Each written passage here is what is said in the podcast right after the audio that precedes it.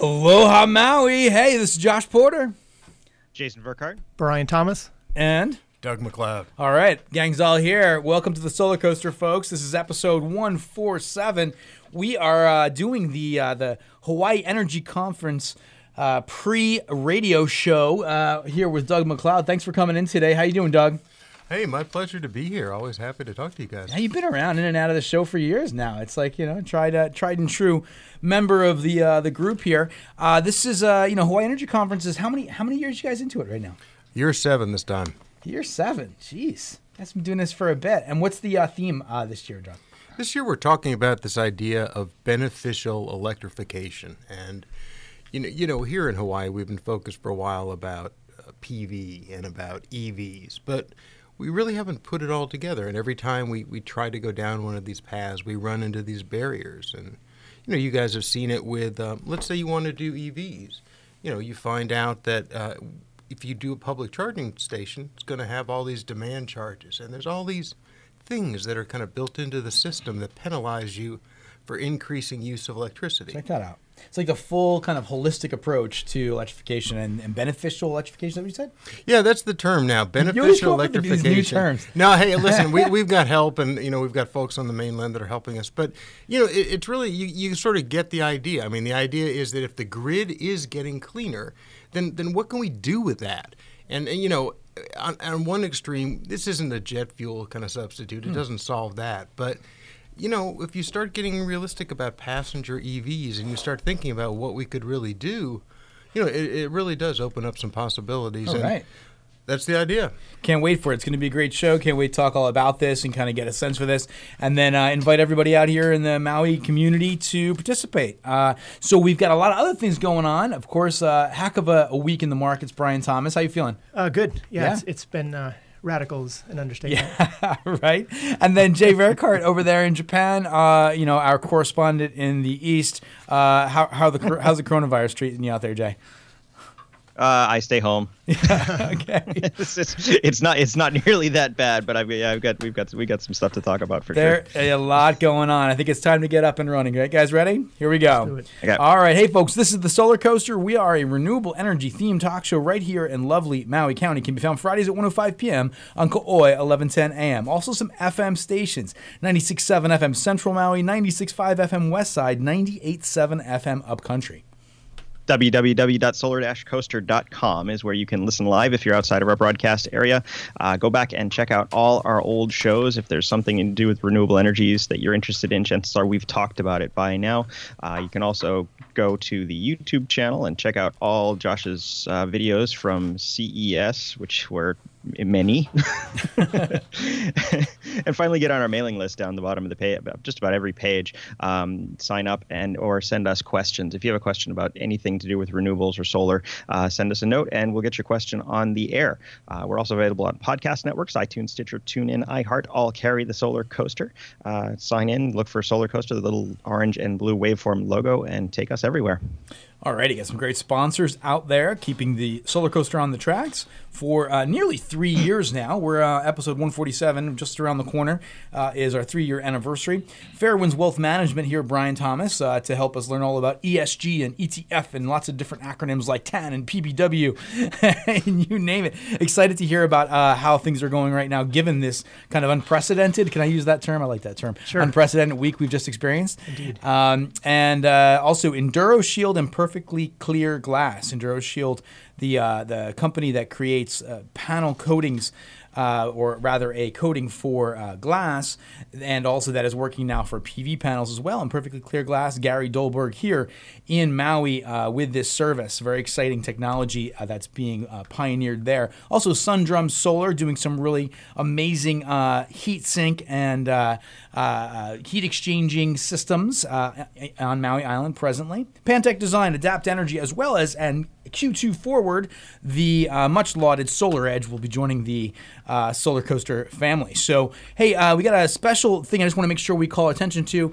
Brian, we are going to do an event probably in the next month at Maui Country Club. Give us a sense of what that is. Yeah, talking about E S G, environmental social governance, and also from the time I've begun on the show, you guys had the prescient uh, uh, insight to have me on when P B W, which is a ticker symbol for renewable energy, it's an E T F, and T A N. Those were some of the best. Those were the best performing sectors last year. They're still they pulled back with everything uh, stock related, but they came out of the gates a little bit of buying pressure today, and we're going to just invite people and show them a risk management process as well. So we're going to be talking about E S G, environmental social governance investing, renewable investing, and applying a risk management as a template over the whole thing. And we'll just talk story at Maui Country Club, and uh, they'll learn some stuff. That sounds great. Each day of this week, I kept thinking to myself, man, Brian's people are getting taken care of right now. Yeah.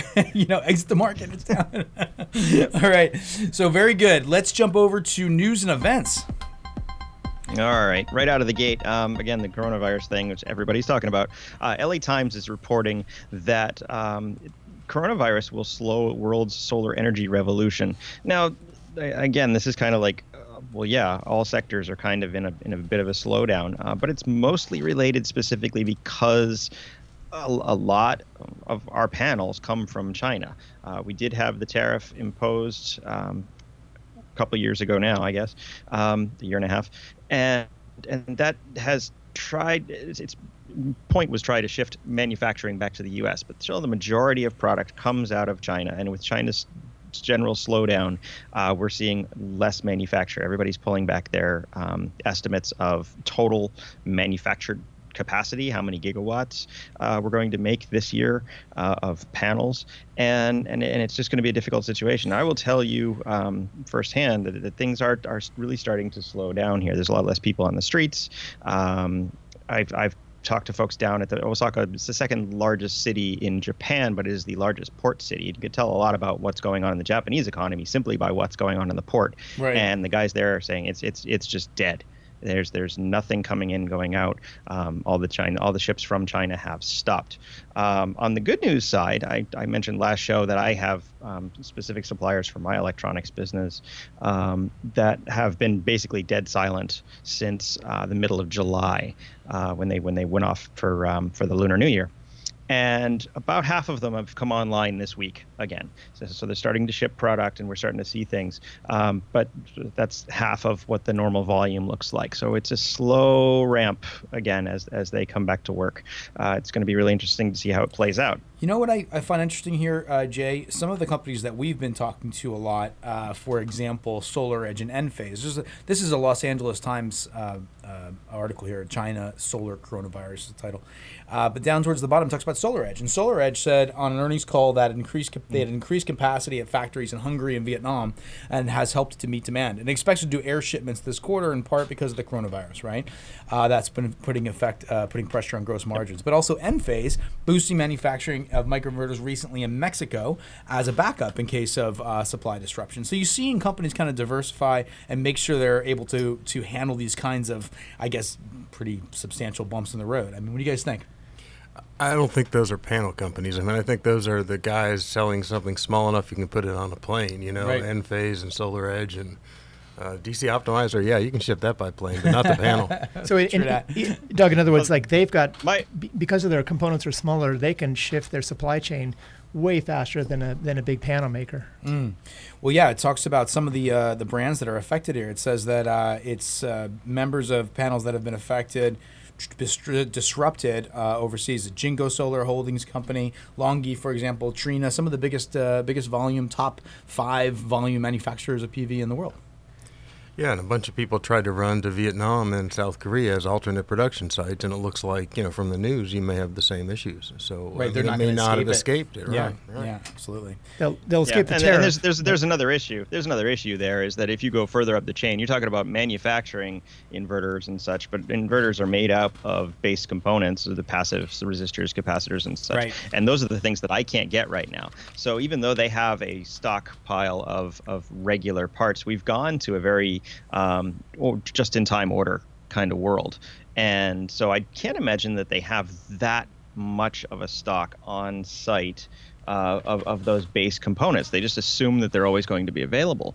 And that may not be the case. So what does this mean for us? Does this mean that we're going to see uh, problems in actually getting the products we need to install a solar system? I mean, if you're doing a resi, a commercial, or utility-scale solar system, I mean, here, are you going to find yourself in a position where you can't install it? Is that, do you guys think that's going to happen? I, I think I think the prices are going to go up. Well, and, and yeah, I mean, solar is just one industry, but you look at all the industries.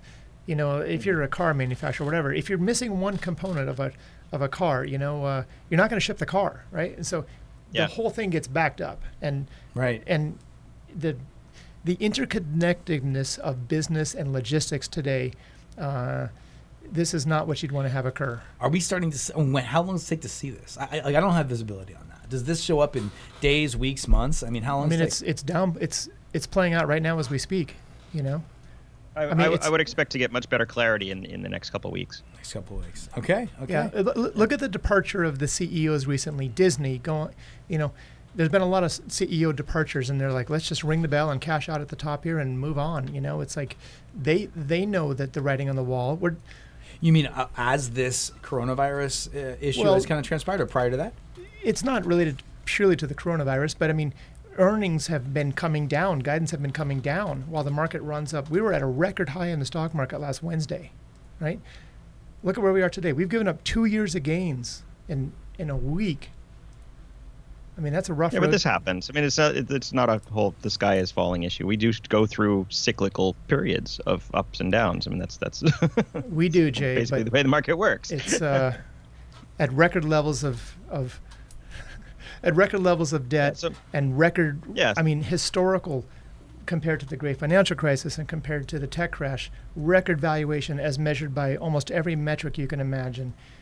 Enterprise yeah. value but to so, sales. So for, this, so for these C E Os who are at the top of their game right now, are they, I mean, it's a, it's a many, it's a multi-year cycle. Do they even want to be in that that position still in ten years? Probably not. They that, want to retire. That's so point, that's right? why they're out. Yeah. For them to, yeah, that's why they're gonna they're gonna choose to bail. So it's not a oh my God, the sky is falling and these guys are running off to the hills to, to live with their money. It's it's it's just time. all right, yeah. all right, all right. Let's uh, Jay, what's which one do you want to tackle next? I want to talk about green carports. Green carports are fun. Let's talk about those these, guys. These these things are cool. Okay, so we all know it, uh, the best way to drive your E V is on driving on sunshine, right? Well, Green Car Reports is talking about this new Electrify America product that they're putting out. Now, Green Electrify America was funded by the um, Volkswagen uh, diesel emissions scandal. Um, and, and so they've got a whole lot of money that was granted to them from Volkswagen, and but they have a mandate to spend it on um, was it promoting electric vehicles. And so they've invested in these really cool charging stations that are um, it's basically a stall, and, and they just drive in with a big flatbed truck, drop it in a parking space, and all of a sudden you have a full solar powered battery backed up um, electric vehicle charging point. And it's it's awesome because it's nine panels in a, in a big rectangle that shade the car, shade the vehicle when you park there. It's uh, wind stable up to one hundred twenty miles an hour, which I my, my first concern when I saw this is like, oh, that's a big kite sail, isn't it? This is a tracking but array. But it's a, yeah, it really is, and and and it's absolutely absolutely uh, completely off grid. So it's one hundred percent oh, it's com- solar. It's you're guaranteed. You're, you're guaranteed. It's completely off grid. You just drop Get it into the here. stall. That's what makes this thing so cool. So you just drop it somewhere, and all of a sudden you have electric vehicle charging. I don't know about that. Wait, first of all, it's level two, right? So it's not that's not super fast mm-hmm. for a commercial charger. And then you've got four point two eight kilowatt tracking. I mean, how much energy can that produce?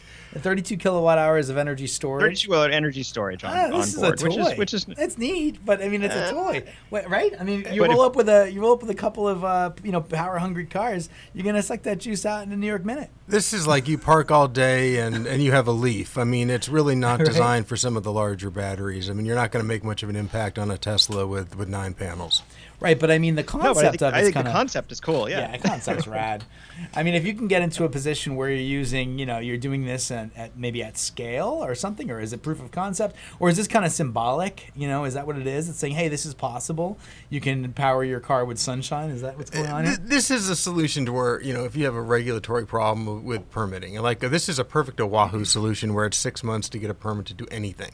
And, and yeah. you know, I, that I would totally get. I'm not sure this is a Maui solution. So does, could, could, maybe this could be an, a solution for this uh, that law of, of related. We're going to talk about this in a little bit, but the law related to here in Hawaii to have to have um, I think it's one one E V uh, charger per one hundred uh, parking, fifty, I think, per yeah. fifty or one hundred. Yeah. So uh, I hear there's some enforcement kind of moving. It's getting more aggressive. I don't know if that's true or not, but this could be something that you could do, right? Sure. Well, and and, and specifically, they mentioned rural, right? So where you don't have power, but you need to bridge that gap or somewhere. Put just put a spot where you don't have power or you don't have the capacity. I mean, that's that's that's part of the issue. So you don't have to upgrade your service. Things do suck a, a lot of power. Um, I have to wonder, can you also put an additional uh, bunch of panels on this? Like if you had a large just solar uh, carport array, could you add more solar capacity to this thing? Mm, no, I mean, this is probably limited by the internal uh, like. Uh, well, you can see the physical structure of it, Jay. I mean, it's like it fits over the parking spot basically. Well, that yeah, that's that's by necessity because it drops in. But if you if you had another one that was just solar that you would drop next to it, then you could tie them together. Maybe. I mean, I like the idea of something like this fun. if it's if it's if it's b- backed up to the grid, because you wouldn't want to. I mean, if they're sitting there, then they're not doing anything. If they're not being used, right? You're not getting any kind of gain. Well, they're storing, right? This is this whole it, it beneficial be, be thing, right? right? Can no, we do really this in a yeah. way that makes it help more than just this one person? And and there ought to be a way, but we haven't found the, the easy one yet. Hmm. Okay. Mm-hmm. Okay. Well, I think it's great, Jay. So yeah, I, I thought I thought it was really cool. Yeah, I'm, I'm loving that. It looks fine. like a fine. Finally, finally, let's let's go over to um, Fox Business News. I can't oh believe boy. you sent me a Fox yes. News article. Fox. National natural gas is crushing wind and solar power, but why isn't anybody talking about it? Um, that's the title. That's the title of the article. Um, my takeaway was very different than Brian's, and, and we can go into this. But what I, what I heard reading this article is that we have all this this natural gas and technology is so much better and we should just be using natural gas. And and, and the one quote in here that, that was really absurd was um, it's it's bad news to use the gas. Why is why is that? They're taking aim at another article um, from a from a different uh, from a Bloomberg story. But why why is natural gas use bad news? It's like saying you have the cure for coronavirus and it's bad for hospitals and doctors. Well, no, it's not. It's like having the um, it, it, a, a drug that will alleviate the symptoms, but you're still going to die. No, it's it's just it's just not not a good analogy. Um, honestly, I went I went back to the Union of Concerned Scientists page and I got specific um, Imperial, empirical facts for the burning of natural gas versus coal. Coal is very dirty. Uh, natural gas is a lot cleaner by about an order of fifty percent if you're um, talking about C O two emissions, but only about twenty percent with the other uh, greenhouse gases. So um, your, your methane, nitrous oxide, and stuff like that. Um, so so it's it's better. Of course it's better. But is it something you want to standardize on? And my, my big point for natural gas has always been, are you going to invest in a whole lot of infrastructure, like in a place like Oahu, where we don't have any um, L N G serious infrastructure yet, um, and, and then decide to chuck it in twenty years because we're looking at the twenty forty-five deadline. Well, I mean, Doug, what do you think? I mean, where where does where does natural gas play a role in, in the energy, energy transition? Oh, are you asking a Hawaii question or a mainland question? Give me a we little can, scoop we can se- in here. Well, we can separate them. I mean, I think, but I think the, the, the bigger issue is the mainland. I mean, Hawaii is that's very specific to us, and, and I think it's unique as well, right? But I mean, mm-hmm. in the mainland, given that, I, that's where I'm more interested, really, the bigger picture. When you look at what's going on in the mainland, it's basically been coal that's been pushed out by natural gas, and you know, renewables. Uh, particularly large-scale solar and wind, are kind of keeping a cap on all the pricing. And so you're you're still seeing big wind projects go forward, some of the big solar projects. But the natural gas is, is definitely pushing out coal. And when you look at the pricing, you know, that article quotes, uh, what was it? one seventy-seven, okay? I mean, no one ever imagined uh, natural gas's price getting this low. I mean, people used to plan around, you know, two fifty would be kind of almost a doomsday scenario. And so at these kinds of prices, you have people that are flaring off rather than, you know, even harvesting the natural gas, you know, and, and that's one of the issues that comes up when people want to talk about natural gas. I mean, it, chemically, it is C four methane. And the concern is not just what happens from the, the gas that gets burnt in a controlled environment in a power plant. The concern is all along the way from, from taking it out with the oil to Uh, transmitting it through the pipelines, you know, all along the route, you know, as we've gone back and looked at it. What's the extractive cost of that energy? And the amount that's just being emitted. Losses. You know, right. Yeah. Valves, flanges, accidents. And Has it, anyone ever tried to quantify that? Yeah, there are some people who've done it, and they've gone around and done some, uh, you know, infrared, uh, you know, testing, and, and it shows, you know, quite mm. clearly in some of the other color spectrums. Um, so, yeah, it, it is interesting, and some states are handling it. You know, Colorado's been working on going around to all the old wellheads and trying to actually test and make sure they're not, you know, emitting. But I'm just saying, when you try and do some sort of math, you know, about uh, natural gas, you, you've got to include something for extra burden along the way of the production and getting it to where you use it. Um, but, you know, here in Hawaii, I think you have some different issues. And, um, you know, if you look at the Democratic uh, debates and all, it's, it's pretty clear that it is now an accepted position in the Democratic Party that, that all of these are a climate problem. And so, you know, Sanders was out there, I think, being viewed as, as having an extreme position because in the past he, he thought natural gas was better than some of these other options. Our governor has certainly been very anti-natural gas. I think that's usually viewed as the main reason he opposed the NextEra purchase of Hawaiian Electric. So um, you'd really have to come up with an argument about why we would want natural gas here in the island. And it's certainly still going to be imported. It's certainly still a fossil fuel. Uh, but at the, at the same time, I think there are probably places where you could say, hey, the people actually living downwind of a power plant, would they benefit if the same power plant was converted to natural gas from fuel oil, which mm. we burn here, which is really dirty? You know, so, mm. I mean, you can make a very valid argument in particular locations and say this would benefit uh, people that, that really deserve it. Generally, they're going to be lower income people. They live right downwind of these power plants. And so, so when you're, you talking start, about, you're talking about air quality. Yeah, I'm talking about yeah. air quality. I'm, I mean, you can look at Kahului here, but, I mean, on Oahu, there's some much larger plants. Mm. And yeah, I mean, those are those are legitimate concerns.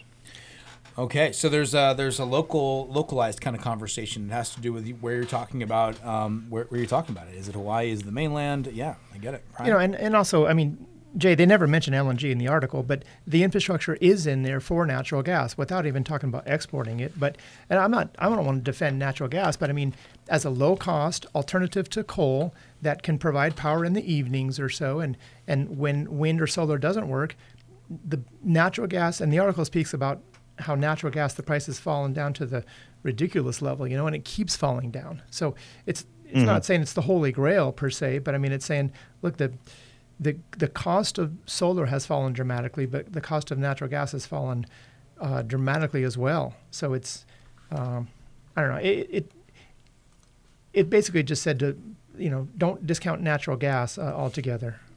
All right, all right, okay. I don't, I don't, I, I don't, I don't discount it as that bridge fuel fuel conversation, but that, like I said, it's it's less looking less like a bridge fuel. Reading this article and more of, well, why don't we just use this instead? And that is not a good solution for long term yeah. viability. I think the natural gas industry said, hey, it's time to do an article about natural gas a little bit. there okay, you go, there you go. okay, we we've had a, a heck of a week. It's Friday, the twenty-eighth of February, two thousand twenty.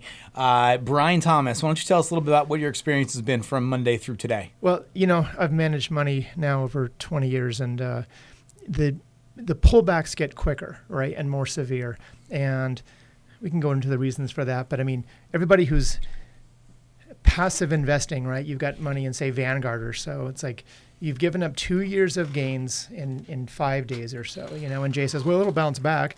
I mean, everyone's been conditioned in a Pavlovian way to, to do that, but that may not always work, you know, and the Fed has been out there, but the Fed's choices are limited and they may cut rates, but the ten-year Treasury is at record lows. And I mean, I could get deep in the weeds on this stuff, well, but I have a specific question because what we've been talking about over the course of the last few months, of course, of the E T Fs and the relative strength of these uh, these electronically traded funds versus other areas of the market, and especially fossil fuel companies. And then now we have all that happening, and then simultaneously, uh, you know, we were looking at your strategy of of when the market's go in a downward trend, get out. That's what I understood, right? So that's with, that, presumably with, you've exercised that, like, in a serious way over the last five days. Well, with specific triggers. So, yeah. you know, and I'm I'm not going to give specific recommendation and investment advice over the radio. This isn't investment advice, but I invite people to call me. I will give it away. We can see exactly how it's done. I will give you the process, right? And for those people that did call, uh, hooray for them. Because, yeah. because that little phone call that they were able to make, yeah. it's difficult today, you know, to pick up the phone, but uh, uh It, the risk management process works. When we talked about those investing things, they weren't recommendations, and I said that. But I did say, define your risk before you buy it, mm-hmm. right? And if someone did that and they set their risk at maybe uh, eight to ten percent or so, they're in good shape. You know, as high as those E T Fs, exchange traded funds, have run up, P B W is one of them, T A N, ticker symbol T A N for solar energy stocks. As high as they've run up, they haven't given that much back, considering they've given back as much as, say, a Google or a Facebook, an Amazon or something to that effect. And those were way high flyers. And you would think that the high flyers would get pummeled, right, because they ran up so high. But I looked at Enphase today and SolarEdge in particular. You know, they didn't they didn't pull back that far. And uh, so they were more resilient. A little more resilient, yeah. And, and you know, when we find a bottom, the stuff that comes out of that bottom and goes green first are things where money is flowing into, which makes a general better risk-reward going forward. Got it, got it. Okay, we want to cover one thing. We're, we're going to do an event at uh, Maui Country Club. How can people reach you?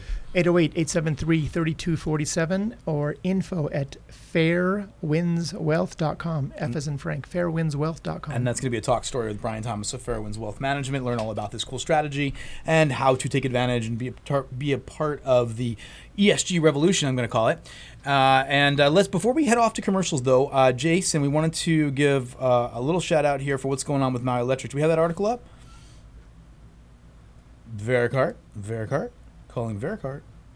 No? Okay. Looks like we're going to go to commercial break. We'll come back and we will uh, we'll cover that then. Enduro Shield Glass Protection is the cost-effective way to help protect your P V investment, reduce cleaning needs, and help maximize power production. Enduro Shield prevents etching, helps reduce soiling and debris buildup. At only two molecules thick, Enduro Shield is optically clear, U V transparent. A one-time application provides up to ten years of durability. To learn more about the coating, visit enduro shield dot com slash solar. You can request factory application or on-site by certified technicians like the team at Perfectly Clear. In Hawaii and for on-site applications in Western U S, visit perfectly clear dot glass or call Gary at eight oh eight, two eight oh, nine four two two. That's eight oh eight, two eight oh, nine four two two.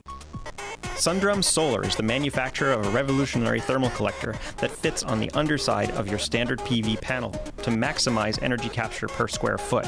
The Sundrum Solar Hybrid P V T system, combined photovoltaic and thermal, holds the world record for peak efficiency, capturing an astounding eighty-six percent usable energy.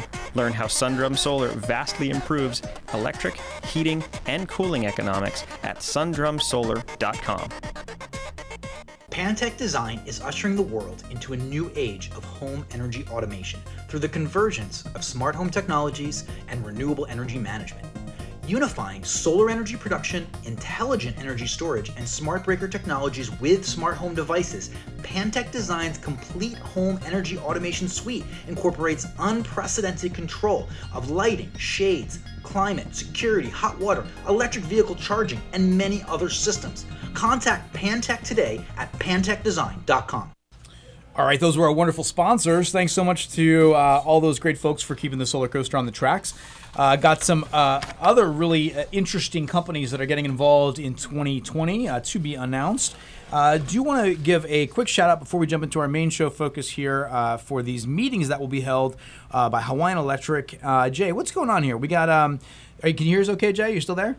Yep, yep. Uh, can you hear me now? Ah, yes. Uh, yes. Okay. There you are. There you okay. are. There you are. So um, in, in, in March, Hawaiian Electric, formerly um, MECO, uh, Helco, and uh, HECO, now Hawaiian Electric companies, uh, are hosting public forums uh, featuring panel discussions and open house where attendees can get information on uh, everything from rooftop solar to uh, the electrification of transportation. Um, and they're going to be all over the all over the islands. The one that is specific to us um, from five p.m. to seven thirty p.m. with the open house from five to six, uh, and the panel discussions of it as well will be on March twelfth in Kahului, uh, the Hawaiian Electric uh, Kahului Auditorium. I believe that's their main office. We've been there before, right? Mm, yes. Yeah. Mister Porter? Yeah, so that's that's two ten uh, West Kamehameha Avenue. Uh, again, March twelfth. Uh, starting at five p.m. with the open house. Uh, we'll be there, and representatives want community members to come, ask questions, provide feedback as part of their integrated grid planning uh, process. So as, as Hawaii uh, moves toward clean energy, they want your feedback. And so this is a good opportunity for anybody who's interested to go and actually talk directly with uh, representatives from the utility and hear their plans. Is this where we can ask them why they want to pass that cost on to the consumer that they failed to anticipate in their P P A agreement? Absolutely, but be respectful, please. There will be Brian wearing a big Solar Coaster T-shirt. Hey, I, I, I, yeah, I, I just think, think that's preposterous that. that they want to, that they have the audacity to pass that on to the consumer. Okay, that's, okay. Well, yeah, if you'd like to yeah. learn more about that, they can probably uh, go to the website, right, Jay? And uh, please do attend. Yes, absolutely. Uh, absolutely, and Maui, Maui now is also covering it. So Hawaii, Hawaiian Electric to post uh, public meetings is the name of the uh, the article. There has the entire schedule for the entire islands, for all islands. Okay, okay. Shall we jump over to our main focus, Jay? You ready for this? Absolutely. Let's do it. We have uh, Doug McLeod uh, here in the studio, uh, and we're going to be talking about the Hawaii Energy Conference, which is happening on March eighteenth uh, through the nineteenth here at the M A C. Uh, very excited. For- yeah. And for those that don't know, um, just describe what the Hawaii Energy Conference, formerly the Maui Energy Conference, now Hawaii Energy Conference, is. Yeah. You know, we're we're something that started here uh, because the solar industry really got going and got strong, and we, we felt like there was enough of kind of that critical mass to start bringing people in from the mainland and from Japan to talk energy. So it's kind of developed uh, since then, and we've had a lot of competition along the way from Verge and from other events uh, on Oahu. And and there'll undoubtedly be, be more competition. But right now we are the leading conference, and it, we, we are the Hawaii Energy Conference now because we're trying to cover the whole state. But we're still doing it at the M A C. And frankly, the, the venue, you know, is such a cool place to, to do this. Uh, the indoor-outdoor space. It, it, what, what we do is a little different. We, we call it a curated conference. And, you know, a lot of conferences you go to, there's, you know, twenty different tracks and all these breakout sessions, which which can be good, you know, in one sense. But on the other hand, at the end of the day, when you talk with people, you sort of had a completely different experience than the person you're talking with. You know, right. You're not necessarily uh, experiencing the same thing. So we've always had the opposite focus. You know, we say we have this beautiful facility, um, you know, and, and, and we have a very relaxed pace. We don't try to, you know, just, just be relentless with people. But you know, we work around this curated notion. And so this year we're working off of this idea on beneficial electrification. And again, as as I listen to you guys talk, all this stuff comes up. You know, this whole idea of E S G is exactly the same thing that's going on. What, what what's going on in our world is there are literally billions of dollars of capital investment.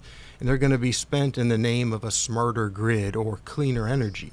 But those words don't have any meaning in and of themselves. And and we've learned the hard way here in Hawaii that if you don't look at, you know, the real meaning and the definitions and do that hard work, you know, you may end up wasting a lot of, yeah. of time and energy. So that's really what we're doing this year. We're, we're taking that high level approach about, you know, what would make all this beneficial. And we, we've got this P V growth. We've got people wanting to do more with E Vs. How can you put it together and really make sense out of it in a way that's not just toys for rich people? What's a what is a concrete example? One that's really very easy to understand of of, of, of what you're talking about here. Okay, so I'll give you an example from California, and it could be applicable here. You know, if anyone who lives on Maui knows, all summer we experience wildfires, and mm-hmm. California's had just extreme wildfire conditions. So what they've gone to now is that there's a situation where if, if the conditions look uh, ripe for a really bad fire, basically low humidity, high winds, you know, they're actually turning off transmission lines now, and so. You, you start to see a situation where you kind of have haves and have-nots, and the haves are people who have a little, you know, battery backup, they have that ability. So what's happening now in California is they've got a program to put in Tesla batteries really in, in lower-income applications and, and based on the risk of wildfire.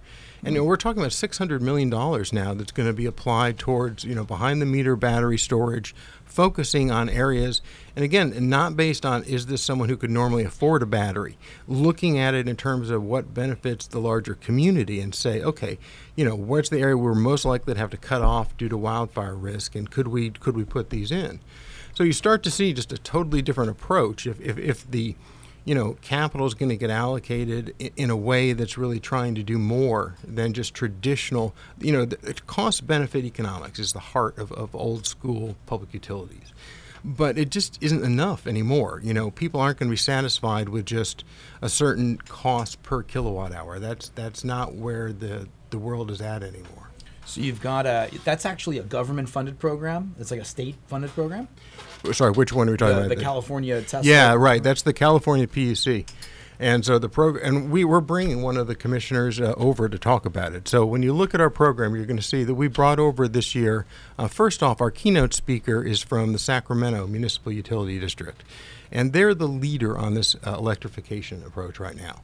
So you know, if you if you look around and say, what what does it mean? You ask for a practical application, okay? So if you are in the service territory for this utility uh, that our keynote speaker is coming from, they will pay you up to thirteen thousand dollars to convert an existing home that has natural gas to all electricity. That was a text you sent me today when it said thirteen thousand dollars. Yes, thirteen thousand dollars. I gotcha. So, I mean, you know, you, you you start to say, wow, you know, they're they're they're actively saying we want you to switch from natural gas to electricity.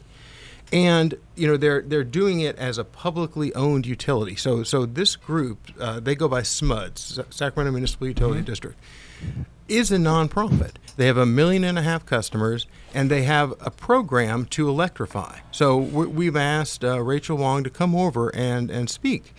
And, you know, they're going to talk about their all-electric homes program. So they, they've got n- new home developments, so new subdivisions that are all-electric, and, and, and that's one of the requirements to go in there. They've got a program here to actively, you know, pay the homeowner to convert specific appliances to electric or the entire home. And and so we, we, we look at it like that is absolutely, you know, one of the leading programs in the country, and we want them to come over and explain why. Because, you know, and again, in Hawaii, if, if we just look at all the different programs we have, they don't necessarily all link together very well. And here, they've really made an effort, and, and they'll come over and they're going to explain, and they're going to say that we feel that in our case, it's going for a low-carbon grid, and it's based on cost, too. You know, they have thirteen cent electricity doing all this stuff, you know, per kilowatt hour. So it, it's amazing, and that's why we wanted them as our, our keynote, but that's certainly not the, you know, we've also got the California P U C sending one of their commissioners, the, uh, and brought over from Canada, Alberta's P U C, we're, we're having one of their commissioners speak and kind of get the comparison with the Canadian approach. I like this, I like this uh, shared uh, kind of experience from different regional areas. And when that happens, new ideas kind of percolate in. Like this, when you get into the specifics of this, SMUD is the, the term you used here, right? SMUD. Yeah. The uh, you're looking at inductive uh, cooktops, right? Right. Inductive cooktops are, are that's some that's some exciting tech. When you start thinking about, have you ever played with an inductive cooktop? Yeah, yeah. It's, I've had them for years. Yeah, right. It's and then you look at heat pumps. Those are two areas that are right at the front of the conversation that are just very exciting because you can create, you know, some serious efficiencies over what we think we need. I think people, you know, we, we a lot of us have gas uh, stoves. We think, well, we like that for the control. We like that for we have these ideas in our mind about why we why we like that. I myself have those ideas in my mind. Exactly. In reality, try an inductive try an inductive stovetop, and you're like, whoa. This is like it's digital. I mean, it's it's so it's, and the technology is amazing. I actually ran into some guys at C E S, Jay, that I didn't get a chance to do this. I, I, I missed the meeting three times with them, and they had an inductive stovetop, and they also had uh, visuals in the stovetop. It was like a it was like a big television, right? Yeah. It was radical technology, like out of the blue. Well, that's exactly what that's exactly what you need. Is I I, I can't stop watching T V long enough to cook dinner. Well, I guess there was some uh, some data presumably that would be shared. I don't know what's going on. I, I would I would hope it's more in that. In that yeah. Realm, yeah, but then of course heat pumps as well. That's a super exciting area. Whoever came up with that name should just be shot. I mean, it's that's the problem. Name, it's a pump, terrible right? name. Someone's like, I'm in Hawaii, I can't use a heat pump. and, and you know, if if you really understand what it is, I mean, it's a wonderful technology. Technology, it's it's passive geothermal, and if people hear it that way, all of a sudden they're like, "Oh wow, I get it." You know, the, the it's always fifty-eight degrees. You know, mm-hmm. if I go down a few feet, but yeah, it's it's been hard here to get people to really understand the applications. But yeah, exactly. I mean, you, you that that should be part of a package of what we say the modern home should have. And right. if we decide, you know, it's induction and it's it's heat pumps, yeah, all of a sudden it starts to all come together and make a lot more sense. So what would um, I'm sorry, Brian. Well, I was going to say, as the utility comes in there and gets people to look at that conversion, they get the they get the chance to address the demand side too. Actually, so that's probably that's probably one of the bigger issues. Absolutely. You, you bring it all together, and, and they have a bunch of different programs. They have the option to have, you know, the utility be able to turn off your hot water heater, you know, things like that for them to deal with their demand. Exactly, yeah. yeah. So, okay. Well, um, we have, what are some of the, like, what would you like to see this? This is the seventh year, right? So ideally, what, what would we like to see kind of come out of this? We'd like to see some of these ideas uh, implemented at the policy level here in Hawaii. I mean, is that kind of like one of the overarching goals? And what, what are the, is there an agenda here? What are we doing?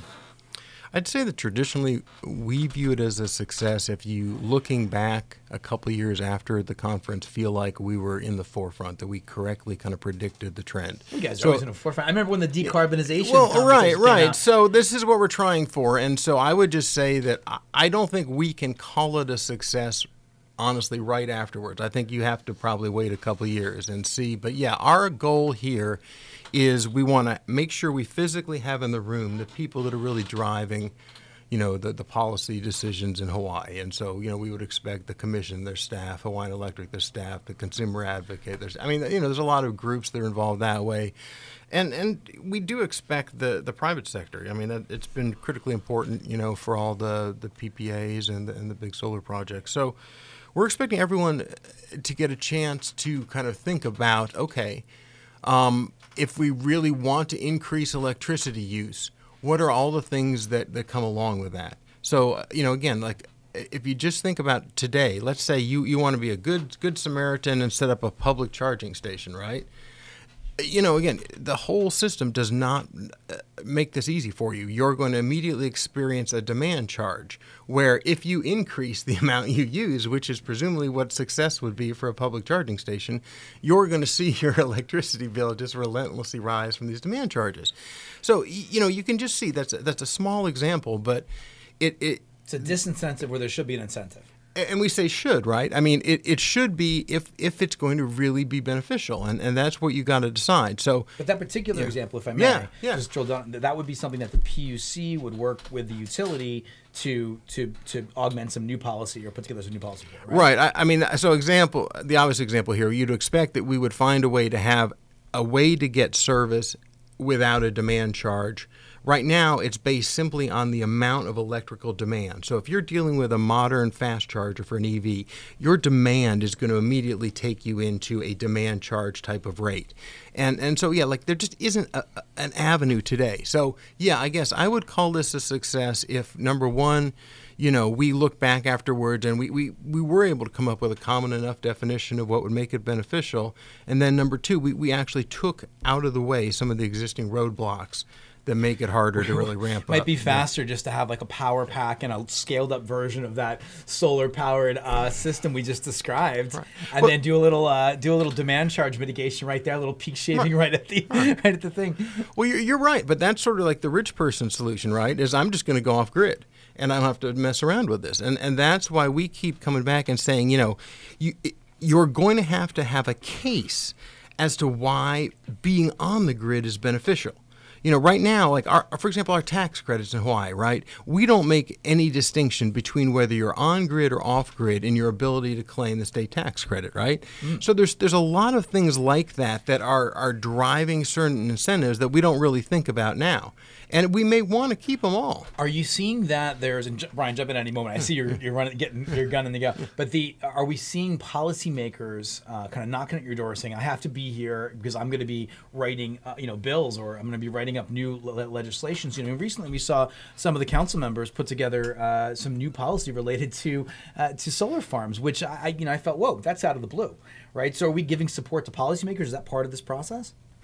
I think it is. I think that, you know, we're the probably the more specific local issues have had to do with kind of uh, setbacks and visual mm. impacts, and that's one of them, right? I mean, so again, if you want to say that it's going to be beneficial for us to take our grid to one hundred percent renewable in Hawaii, if we're still going to have additional wind farms within kind of people's eyesight, do we have some way of factoring in visual impact? I mean, our, you know, it's just another example of, you know, if, if you really want to call it beneficial, well, let's look at, you know, who who's impacted. And, and there are a lot of people that are impacted if we start to, you know, get down to, to visual impacts, which is really becoming more and more important to people. Right, right. I, that was my question, Josh, is how are you going to translate these sort of uh, best practices to a legislative framework, you know, and, and sort of because you guys are the authority or you've got the people there, to give them sort of a template of how to move forward, because they're not experts at it. They, I mean, do we need a, is it almost, do we need a lobby? Like, do we well, need to? I, I always felt like the solar industry needed a lobby, like a really strong state, like basic lobby here. I mean, you know, I, I think that H S E A does a, a pretty good job given maybe the overall resources. But, yeah, I mean, compared to what you're against, if you're sort of viewing it that you're in competition with the, the gas and the oil folks, then, you know, I think that you're probably underrepresented and to some degree. But, you know, if you just look at the ledge, I mean, clearly their policies are intended to be supportive of, you know, renewable energy and, and, and these other things. It's just that we have to get down more in the weeds to make it work. So I, I would kind of make the distinction that um, we're not directly trying to create legislation. I mean, we, we look around the country and we can see the trends, and Hawaii's part of them. And, you know, frankly, it's just we've reached a point where there are no uncontroversial major projects anymore. You know, it used to be a big solar farm probably wasn't going to be that big. You really can't say that anymore anywhere. And, um, you know, people used to say on Oahu they don't, you know, fight renewable energy projects. Well, you are not going to say that anymore.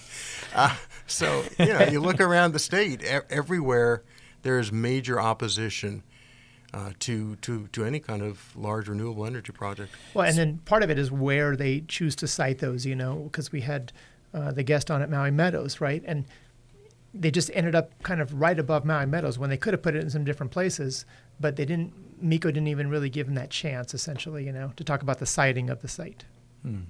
No. Well, uh, okay, so there's uh, there's an, there actually I was uh, pinged just yesterday by Eddie Park of Interjects, and he asked uh, to share information about the open house coming up on March fifth.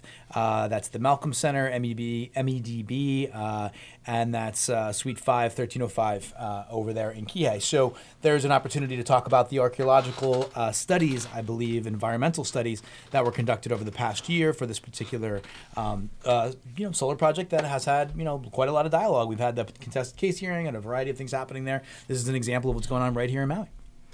Absolutely. And, you know, there have been a series of meetings lately. So this Interjects meeting certainly is important. There also was a meeting last week, you know, with MECO coming out and um, talking about their build their own uh, project for big battery storage, you know, here on, on Maui. So there, there are just a number of projects going through. A E S just made a presentation last week to the Kula uh, Community Association about their proposal to have more wind out of Ulapalakua Ranch.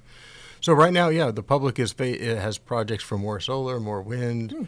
uh, and standalone battery. All all of these are seeking public input and, and are, you know, active in the last week or so.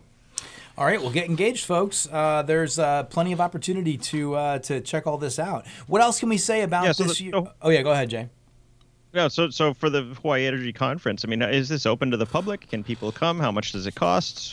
Again, where is it? Yeah, yeah, we do it at the M A C, and all the information is at hawaii energy conference dot com. And basically, mm-hmm. yes, uh, we do have rates that allow you to walk up. I mean, our rates are really based on you being in the business. So, you know, if you're a student or some sort of nonprofit, you know, approach us separately. Uh, you know, we, we may still have a few scholarships left, but in general, um, we're looking at, if you want to come for both days of the conference, I think it's five ninety as the last minute rate. You can pull it up if you want to double check that.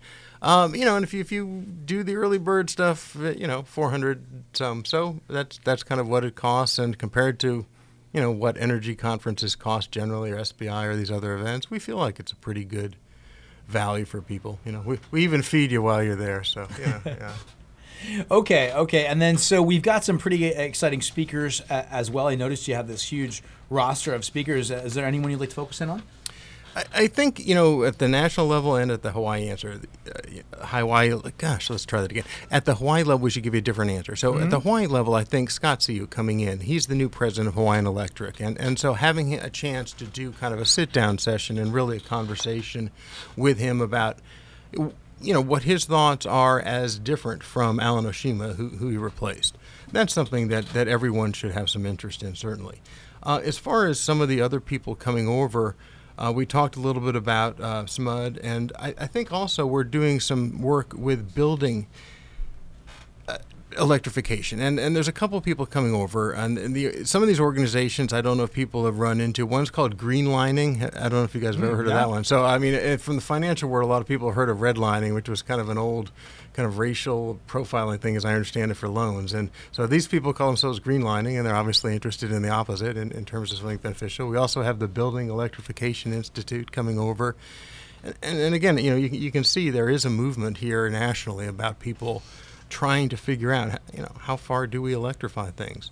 Um, so again, we've got people from Vermont, uh, from Alberta in Canada, several different parts of California. Um, so really kind of a mix of, of where people, Colorado, of course, uh, always bringing a few people from there. So just, just kind of a mix. Yeah. What what an interesting um, type of a of a of a conference to have these. These policymakers, these P U C members, these innovators coming in from different places around the around the country, while they're experiencing certain kind of you know wins and losses in those spaces. I know that people tend to think about Hawaii as this kind of front-leading thing. So do, do you do you see kind of an appetite for people that are coming from across the country that are saying, hey, we want to learn from what's going on in Hawaii? Yeah, and it comes in waves. So like last year, they were very interested in something called P B R, which is the performance-based uh, you grade know, structure. We, yeah, yeah, yeah. And and this year they're interested in that, but also in, you know, kind of the large-scale deployment, you know, that we've just done this large round of R F Ps. And so the scale-up of really kind of taking all of these islands above, you know, one-third renewables, which is kind of where, you know, we're going to get somewhere towards fifty percent if all this gets built out. So that's that's starting to get people interested again to say, you know, what, what problems are you seeing as the percentages start getting this high? You know, people kind of checked in with Hawaii when we were at twenty percent renewable. Now they're checking back in, and we're we're about thirty-five percent, if you want to call it, you know. And and so you can see we're, you know.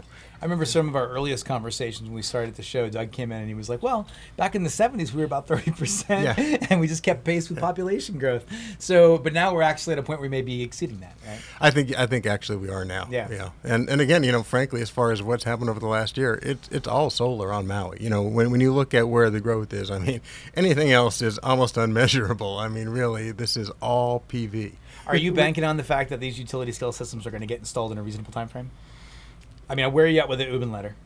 You know, the the in talking about the concern that this actually happening at pace. I think that this is going to be the great test of the P U C.